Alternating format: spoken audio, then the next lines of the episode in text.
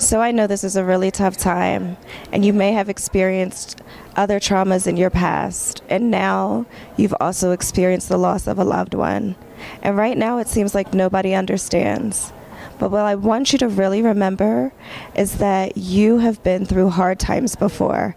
And I need you to think about those hard times and dig deep and think about what got you through before. Everything that you need is already inside of you. Think about the things that you held on to, whether it was listening to music, whether it was journaling, whether it was turning to a friend or someone else who listened.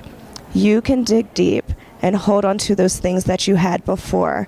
You have what you need. You have the coping skills. It might seem really hard, it might seem very difficult, but you can hold on to those things and use those things to get you through this. It's not going to be easy and it's going to take time.